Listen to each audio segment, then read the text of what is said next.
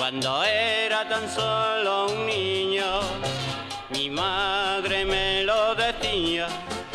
Si a usted le dan miedo las alturas porque vive en un noveno, no se preocupe porque eso es pecata minuta. Una empresa japonesa ha presentado un proyecto de un rascacielos de nada más y nada menos que 4 kilómetros de altura, 5 kilómetros de anchura y 800 pisos. Aunque sobre el papel es solo una hipótesis y parece que nunca llegará a construirse, imaginemos lo que sería si este proyecto se convirtiera en realidad.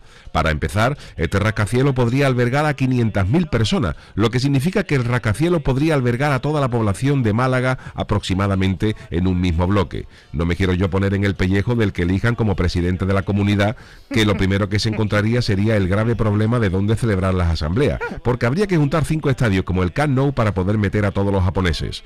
Otro problema gordo sería para los que vivieran en las plantas de arriba del todo, teniendo en cuenta que la velocidad media de un ascensor es de unos 2 metros por segundo, el que viva en el piso 800 tardaría 66 horas en llegar a su casa, es decir, 2,75 días, lo que significa que si tú tienes una jornada laboral de cuatro horas, perdón, de cuatro días, acabas el jueves por la tarde y llegas a tu casa aproximadamente el domingo sobre las 2 de la tarde, que te da el tiempo justo para ducharte, darle un beso a tu mujer y volver a irte al trabajo. Pero eso sí, habiendo pedido de asuntos propios el lunes y el martes, porque si no, no llegas a tiempo.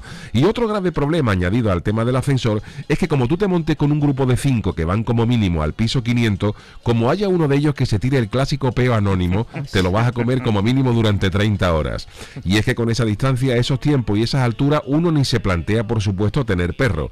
Le sale mucho más económico a uno tener como mascota una gaviota, que por lo menos el animal sale por la ventana sola a cagar y hace sus cositas.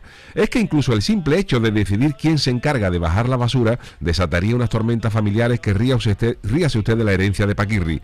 Imagínense cómo tiene que ser la fila de buzones del edificio con 800 plantas y con cuatro pisos mínimos por planta. Habría que ver la cara de ese cartero intentando buscar la dirección de Idemitsu Matsuyama del piso 744, cuarto cuarto, B, con todos los buzones escritos en caracteres kanji. Pero esa cara del cartero no sería nada comparada con la que pondría el pobre empleado de correo al ver que tiene una carta con acuse de recibo en el piso 799 y que cuando llega arriba y llame al timbre, al timbre, como de costumbre, no hay nadie. No sé en qué ciudad de Japón se podría construir este edificio de 800 plantas, pero lo que sí tengo claro es que en la ciudad que se construya va a haber una cantidad desmesurada de bajas laborales en el sector de la subida de bombonas de butano y montadores de pianos.